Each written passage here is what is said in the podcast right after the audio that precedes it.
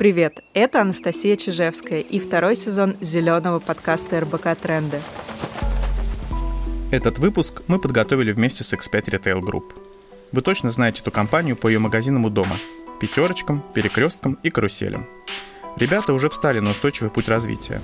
Они не только устанавливают доступные цены, но и обеспечивают продуктами тех, кто в этом нуждается.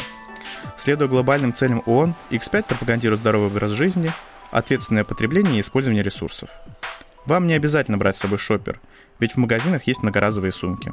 А еще в торговых точках компании вы можете сдать пластиковые бутылки на переработку. Становитесь осознанными экологичными потребителями вместе с X5 и слушайте зеленый подкаст РБК «Тренды». X5 Retail Group. Устойчивее вместе. Сегодня у нас в гостях Яна Синесью, директор по устойчивому развитию X5 Retail Group. И мы поговорим про роль бизнеса в устойчивом развитии. Яна, добрый день. Добрый день. Прежде чем начать, я бы хотела сказать пару слов о самой концепции устойчивого развития. Часто устойчивое развитие приравнивают к защите окружающей среды, но эта концепция гораздо шире. Она затрагивает все сферы жизни в экономическом, социальном и экологическом пространстве. То есть экологии отводится только треть. Например, устойчивое развитие затрагивает в том числе права женщин, вопросы равного доступа к образованию, распространение медицины, строительство дорог и даже развитие банковских систем. Кстати, именно за эту концепцию устойчивого развития часто критикуют. Так как она старается охватить все сферы жизни, часто ее постулаты звучат слишком абстрактно. И не очень понятно, как достигать их на практике. Если говорить простыми словами, устойчивое развитие должно учитывать интересы будущих поколений, которые будут жить на Земле после нас. То есть уже сейчас любые управленческие решения надо принимать с оглядкой на долгосрочную перспективу. Это касается всех сфер жизни, не только экологии. При этом действия нужны от всех, как от государства и обычных людей, так и от бизнеса. Яна, давайте о роли бизнеса и поговорим. Насколько я знаю, у вас в X5 есть целый отдел, который занимается устойчивым развитием. Расскажите, пожалуйста, зачем, в принципе, такой крупной и успешной компании, как X5, устойчивое развитие, и с чего вы начинали работу над этим? Анастасия, я хотела сказать большое спасибо за приглашение поучаствовать в вашем проекте. Для меня, как человеку, который всерьез и надолго связал свою жизнь, как профессиональную, так и личную, с устойчивым развитием, невероятно приятно видеть, что эта тема становится все более популярной и имеет все больше резонанс. Так, например, в ресторанах можно услышать разговоры об отходах и куда мы отправляем мусор. А на остановках можно услышать жаркие дискуссии по теме роли Греты Тунберг и что делать с климатом. Я довольно часто слышу вопрос в свой адрес по поводу важности устойчивого развития для большого успешного бизнеса. Казалось бы, если ты уже успешный, зачем тебе делать что-то еще? На самом деле для X5 Retail Group это был естественный процесс развития. Мы осознали, что лишь фокусируясь на бизнес-целях, которые невероятно важны, мы не сможем достичь по-настоящему устойчивого бизнеса в долгий срок. Осознанное включение в глобальную повестку устойчивого развития – это некий признак зрелости компании. И один из наших стратегических прерогативов наравне с бизнес-задачами и финансовыми целями. Мы в полной мере осознаем тот факт, что наша забота о покупателях, наша забота о планете – это та ответственность, которую мы несем перед нашим сообществом. Мы очень большой бизнес. У нас более 17 тысяч магазинов. И в эти 17 тысяч магазинов входит более 14 миллионов покупателей каждый день. Это действительно внушительные цифры. Поэтому, конечно, несем ответственность. Более того, мы лидер на рынке, и как лидер мы хотим задавать, и считаем, что задаем тон по многим направлениям. Поэтому, если говорить об устойчивом развитии, это важный тон для всей индустрии. У вас действительно очень много магазинов, и это значит, что у вас огромный ресурс по работе с сознанием потребителей. Расскажите, пожалуйста, подробнее, какие вы ставите перед собой цели и как вы будете их достигать? Да, действительно, целей очень много. Покупателей тоже очень много, и они разные. Поэтому для того, чтобы понять наши цели, мы сделали очень большую работу по пониманию вообще, что важно, да? И здесь мы говорим не только о важности покупателя, но важность для наших поставщиков, всех партнеров, с которыми мы работаем, важность для государственных структур, да? Все-таки мы часть большой страны, и мы несем важную роль в нашей экономике, и важность для наших инвесторов и акционеров. У нас разработана большая стратегия, которая заняла нам достаточно большое время, чтобы сделать, просто потому что мы хотели фундаментально подойти к вопросу и сделать комплексный подход, многогранный подход, который затрагивает разные аспекты. И ровно это мы сделали. А в декабре прошлого года наблюдательный совет нашей компании утвердил нашу стратегию и поддержал нашу цель сделать цели устойчивого развития частью стратегического развития. Эксперты говорят, что частая ошибка бизнеса в устойчивом развитии – выбирать не те цели. Например, если компания наносит ущерб в одной области, то есть причиняет добро в другой, это не совсем правильный подход. Участие нужно там, где наносится больший ущерб. Расскажите, пожалуйста, как вы выбирали цели и мероприятия, и как вы выбрали фокус именно на них? Для того, чтобы разработать комплексную стратегию по устойчивому развитию, мы взяли за основу 17 целей ООН. Это глобальные цели ООН, которые были приняты в 2015 году. Цели затрагивают все аспекты жизнедеятельности человечества. Ликвидация голода, ликвидация нищеты, работа с климатом, разработка хорошего образования для всех людей. И, в принципе, вот все эти 17 целей, они фокусируются на том, что для нас действительно важно. Мы проделали большую работу по определению того, какие из этих целей релевантны для нас. И именно те цели, где мы можем принести большой вклад. И выбрали 4. Первая из этих целей – это работа в области ликвидации голода. Мы это делаем через поддержку местных сообществ за счет наших продовольственной помощи и социальных программ. Коротко мы называем эту цель сообщества. Вторая цель – это цель по здоровью и благополучию. Как я уже говорила, мы присутствуем в большом количестве регионов, и наша задача – гарантировать качественные продукты на всех полках там, где мы есть. В рамках этой цели мы ставим очень много задач до 2023 года, и я чуть позже об этом поговорю. Третья цель связана с нашими сотрудниками. В нашей компании работает больше 300 тысяч людей. И для нас они, в принципе, наш главный актив. Без них мы не смогли бы сделать ничего. Поэтому мы ставим перед собой четкую задачу предоставить равные возможности и равные перспективы для всех наших сотрудников. И четвертая – это цель под коротким названием «Планеты». Хоть название короткое, оно на самом деле включает в себя очень много. Здесь у нас и отходы, которые отправляются на полигон, и работа с парниковыми газами, и работа с упаковкой, в которой стоят наши продукты. И мы по каждой из этих направлений выработали конкретную и четкую цель. Давайте теперь поговорим о том, как эти цели реализуются на практике. Расскажите про 3 самых ярких, на ваш взгляд, проекта X5 в сфере устойчивого развития. Хотя я сама вижу, как много вы делаете, и даже мне было бы трудно выбрать всего 3 проекта. С удовольствием, да. Действительно, X5 большая компания. Мы делаем много чего, делаем давно, поэтому выбрать 3 непросто, но я постараюсь. Одна из больших целей для нас – это работа с ответственным производством и потреблением. Вот хороший пример – это пакеты в магазине «Перекрёсток». На сегодняшний день в торговой сети «Перекрёсток» все фирменные пакеты содержат 35% переработанного пластика. Полгода назад этого не было. Что мы сделали? Запустили первый пилот. И в этом пилоте мы посмотрели, насколько пакеты из переработанного материала комфортабельны для наших покупателей.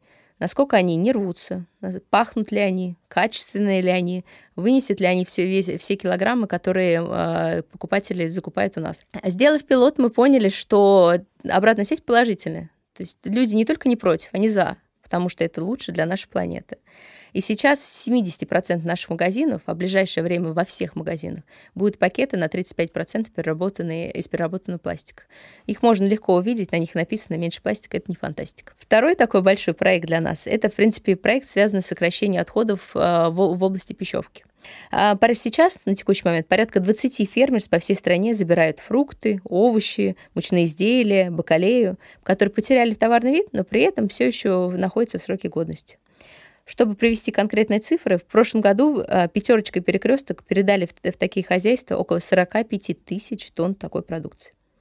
И, наверное, третий проект, он немножко из другой области расскажу про который, это проект под названием «Корзина доброты». Он напрямую связан с нашей целью сообщества. Этот проект мы делаем совместно с Продовольственным фондом «Русь», начиная с 2015 года. В чем суть проекта? Когда вы приходите в магазин как покупатель, если в этом магазине идет акция по помощи людям, вы можете купить продукты не только себе, но и в помощь другим людям.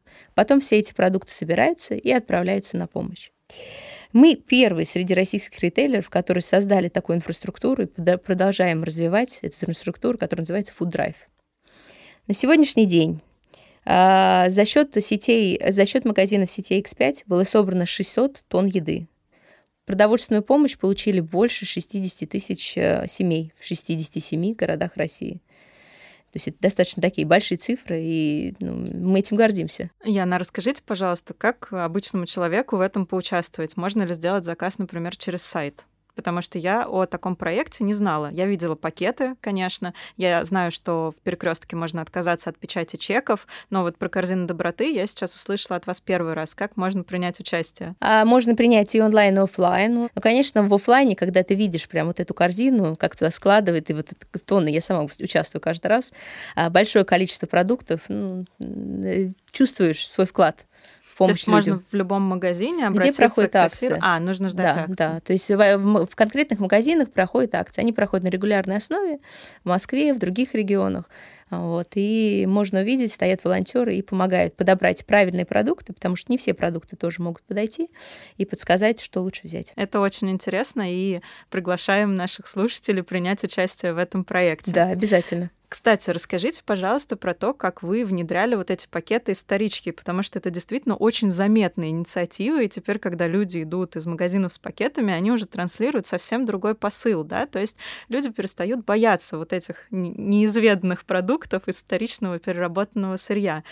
Что для вас стоило, как вы искали поставщика, или, может быть, вы договорились с вашим нынешним, или предыдущим поставщиком пакетов, который был, чтобы он теперь добавлял вторичную гранулу? Да, действительно, это такая интересная тема. Все, что связано с торсырьем, такой двойственный, подход. Вот. И мы рады, что наш пилот, который перешел в полноценный проект, получился. А мы взяли одного из наших текущих поставщиков, который заинтересован в этой теме. Мы взяли одного из крупных переработчиков пластиков и на троих решили попробовать. То есть мы начали с буквально нескольких магазинов в Москве, в сети «Перекрёсток». Было несколько подходов по пониманию, какое количество вторсырья можно добавить. То есть если смотреть на Запад, там добавляют до 50%. Мы начали с 15, 20 и дошли до 35. Поэтому нам было необходимо понять, что он не будет хуже обычного пакета из пластика. Потому что когда ты несешь пакет из магазина, и он рвется, это не очень приятно. Мы сделали такой пилот, мы получили обратную связь, и потом мы просто поменяли наши требования ко всем поставщикам. То есть мы сказали всем нашим поставщикам, спросили наших поставщиков, могут ли они сделать, все ответили «да». И после этого мы сказали, теперь обязательный пункт, во всех пакетах, которые производите, иметь высокую долю вторсырья. Мне кажется, это очень важный момент, что вы можете действительно проводить большую работу с большим количеством поставщиков. Я знаю, что вы недавно разработали требования для ваших поставщиков, не только пакетов, но и продукции, и включили туда экологические аспекты. Можете, пожалуйста, рассказать про это подробнее? Во-первых, как вы разрабатывали эти требования, а во-вторых, как на них отреагировали представители бизнеса, то есть ваши поставщики? И не стало ли это ограничением, например, для небольших компаний, для фермеров? Да, очень хороший вопрос. Вы знаете, все, что касается устойчивого развития, его, мы считаем, нужно делать совместно. То есть у нас менталитет, что мы одни, несмотря на то, что мы большие, вряд ли сможем полностью перевернуть лодку. Поэтому, конечно, мы идем совместно с нашими поставщиками, мы с ними в активном обсуждении, мы спрашиваем наших покупателей, и мы работаем с другими стейкхолдерами. Если говорить про рекомендации, то была проделана, как я считаю, фундаментальная работа. С чего мы начали?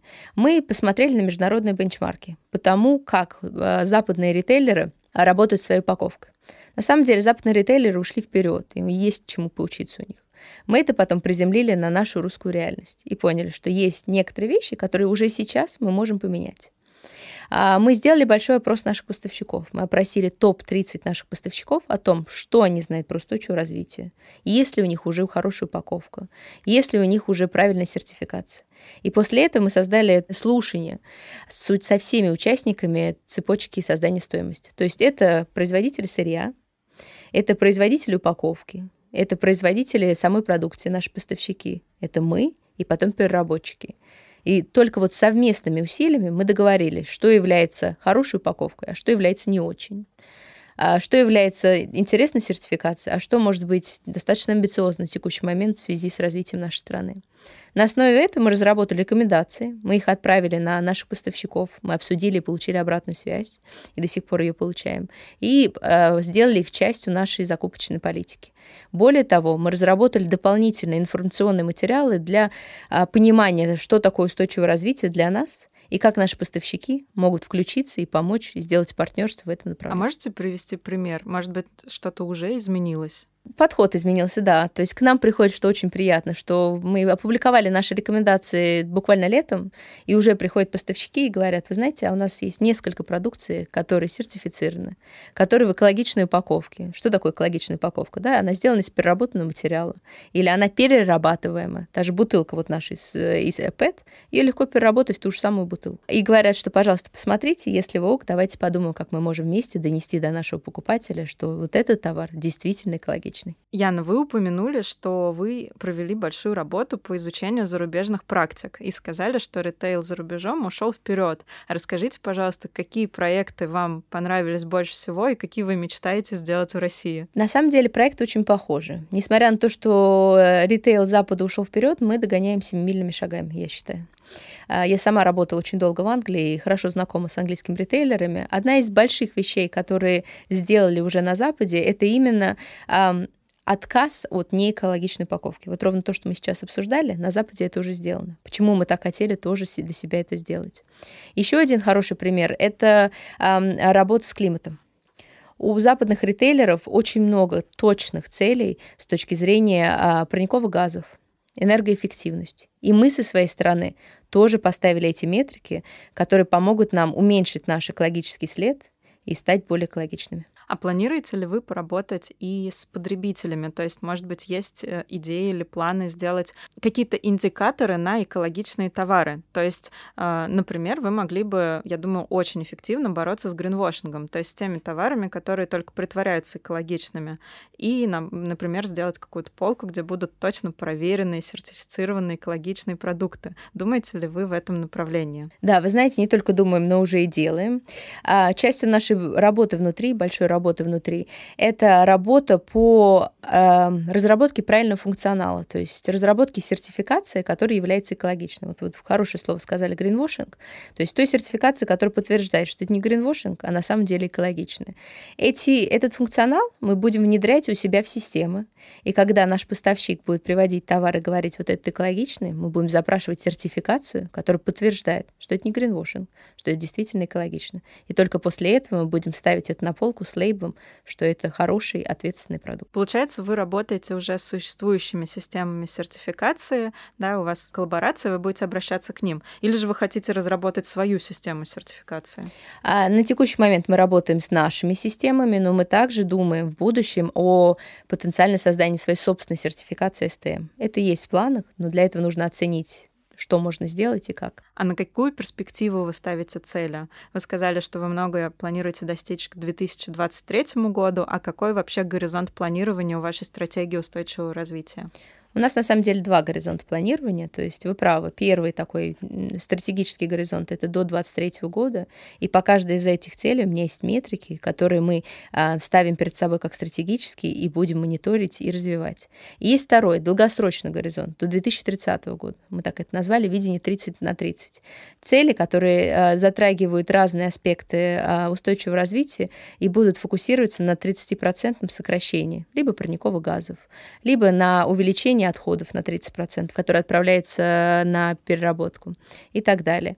Почему два горизонта? Потому что, как любой бизнес, мы планируем очень четко на следующие 3 года. У нас есть бюджет, у нас есть стратегия. И вот наше устойчивое развитие – это часть большой стратегии.